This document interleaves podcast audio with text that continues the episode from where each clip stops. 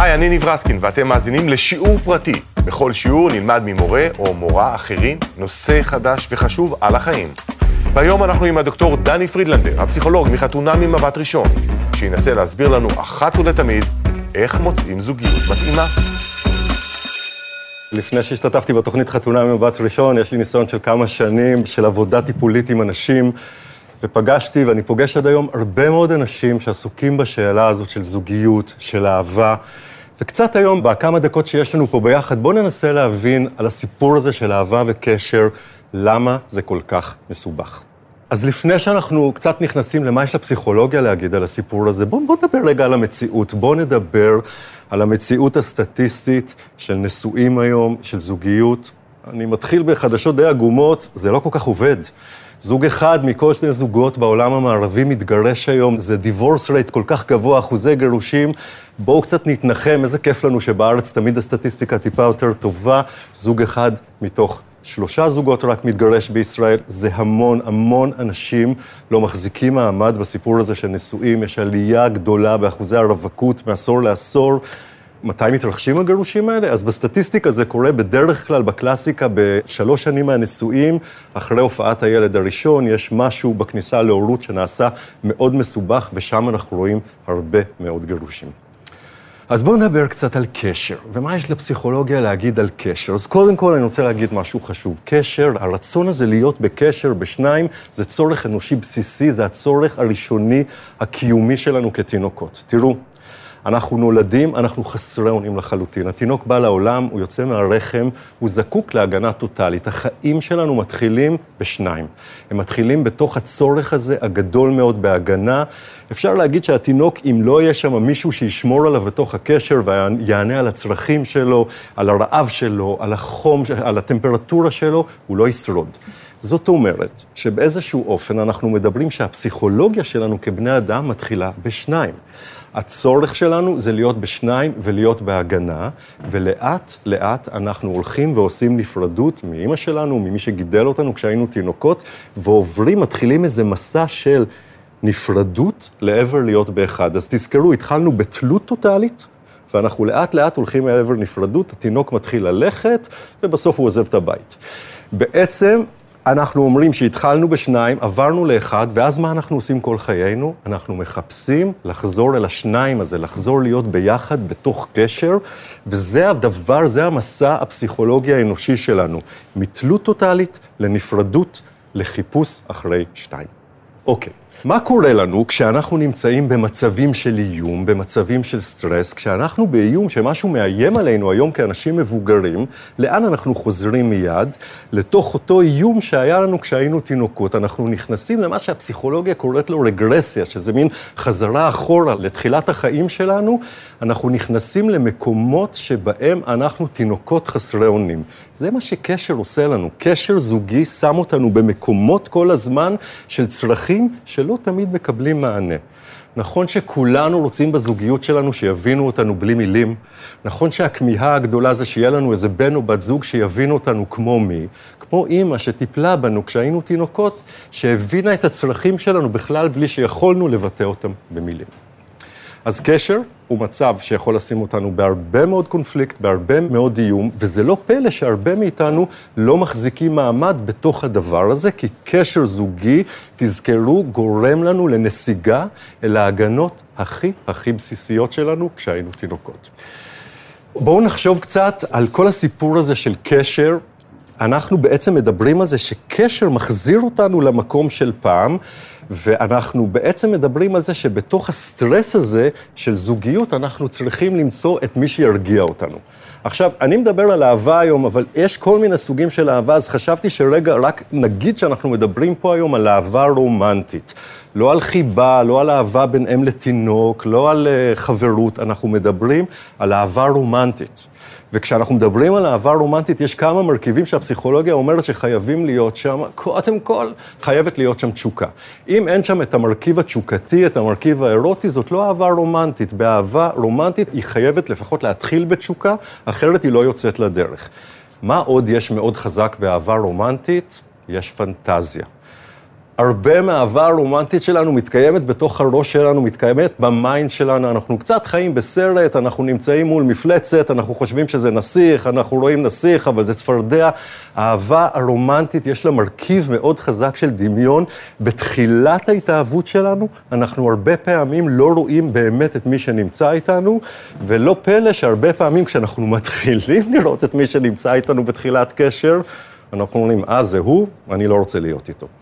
אוקיי. עוד דבר שיכול לקרות לנו באהבה רומנטית, זה גם מרכיב מאוד מאוד חשוב, זה הסיפור הזה שבהתאהבות אנחנו מסכנים את עצמנו.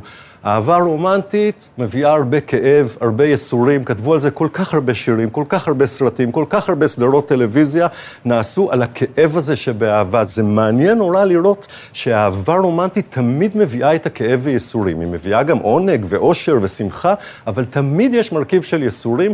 כשאתה פוגש אנשים בקליניקה, בטיפולים פסיכולוגיים, הם תמיד מדברים על הכאב של הלב. עוד דבר שאני רוצה להגיד לגבי הציפיות שלנו באהבה. אתם מכירים את האמירה הזאת שגודל הציפיות, גודל האכזבות?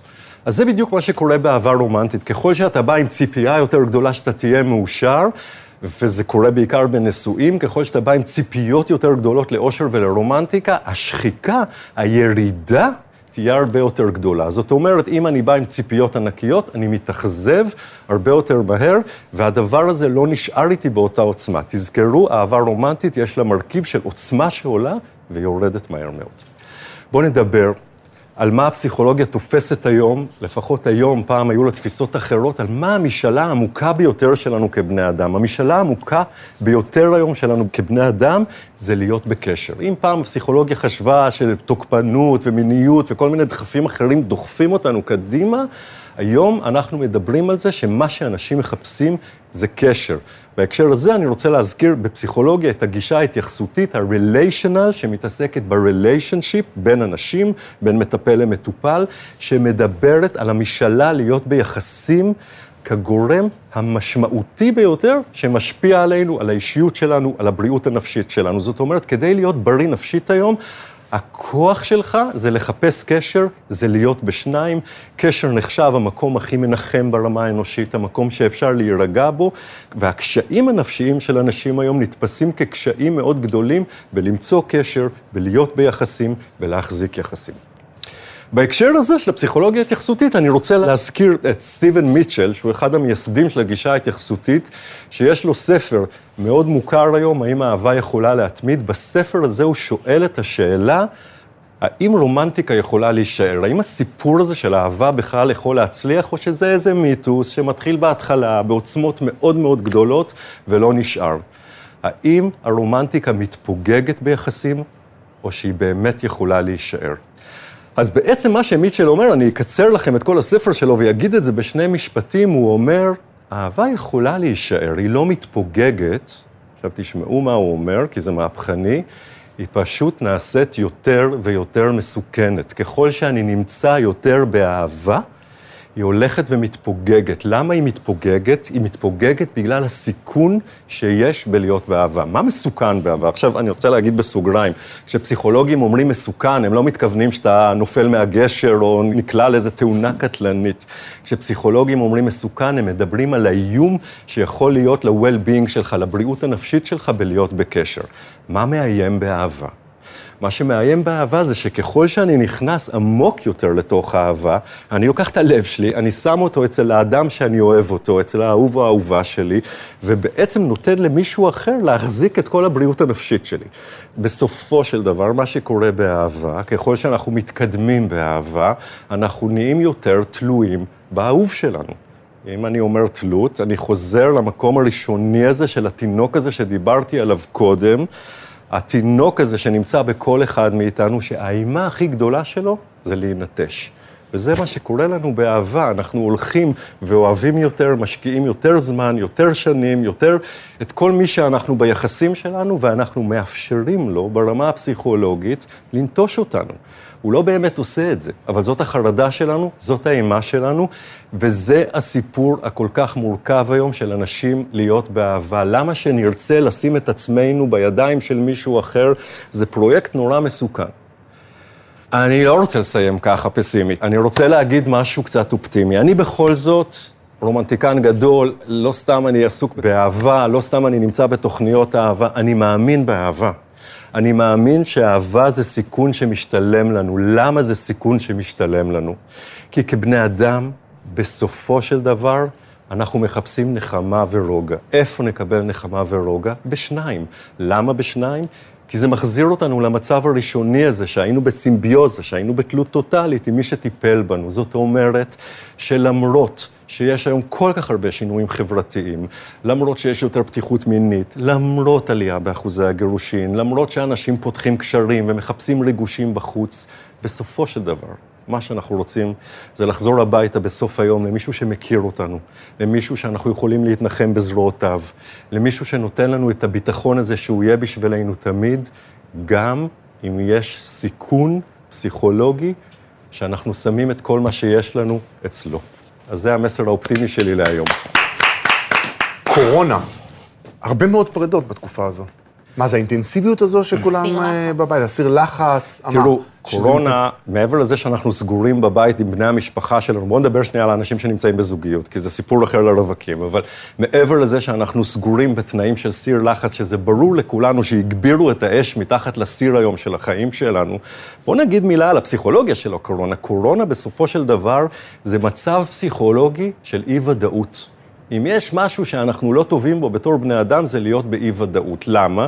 כי כשאני באי-ודאות, אני הולך ונהיה יותר ויותר מתוסכל, כמו שקורה לנו שאנחנו תקועים בפקק. אנחנו עומדים שם בפקק, אנחנו לא יכולים לצאת ממנו, אין לנו מה לעשות. קורונה שמה אותנו באי-ודאות. אי-ודאות גורמת לנו להיות במצב של לחץ מאוד גדול, ואנחנו נעשים יותר ויותר תוקפניים. התוקפנות יוצאת על בני הזוג, היא יוצאת על הילדים.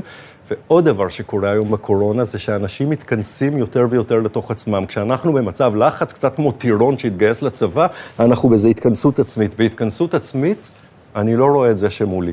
המון קונפליקטים, המון מתח. יותר ויותר אלימות ביתית, ואנחנו גם צריכים לקחת בחשבון שיש המון המון חרדה כלכלית. מה לגבי אלה שרוצים למצוא זוגיות? אין דייטים עכשיו, אין פגישות. שאלה מצוינת, כי אנחנו, האוכלוסייה שהכי קשה לה היום, מדברים הרבה על הקשישים, מדברים על המתח הביתי, אבל למי שהכי קשה היום זה לרווקים, לא כל כך מדברים על זה. אבל הרווקים בעצם נמצאים במצב שכל הפתרונות שלהם לרווקות, לבדידות וללבד, הם לא ישימים היום. הם לא יכולים לצאת לדייטים, הם לא יכולים לצאת לברים, הם לא יכולים אה, לעשות איזו שיחה מהירה בטינדר ולצאת לפגוש מישהי. זאת אומרת, הרווקים מוצאים את עצמם שהמנגנונים, הפתרונות הרגילים של הרווקות לא עובדים להם, ואנחנו עוברים היום לראות אנשים, במקום לעשות speed dating, עושים slow dating. מדברים יותר, יותר טלפונים, יותר שיחות, קצת עוברים לפעם. עכשיו, בעידן המודרני זה לא טוב לנו, slow, אנחנו אוהבים מהר, אבל הקורונה עושה הרבה שינויים, היא גם עושה שינויים בעולם ה dating ובאהבה. עד כאן השיעור הפרטי של הדוקטור דני פרידלנדר. אתם יכולים למצוא אותנו במאקו, ב-N12 ובכל אפליקציות הפודקאסטים. תודה שהאזנתם.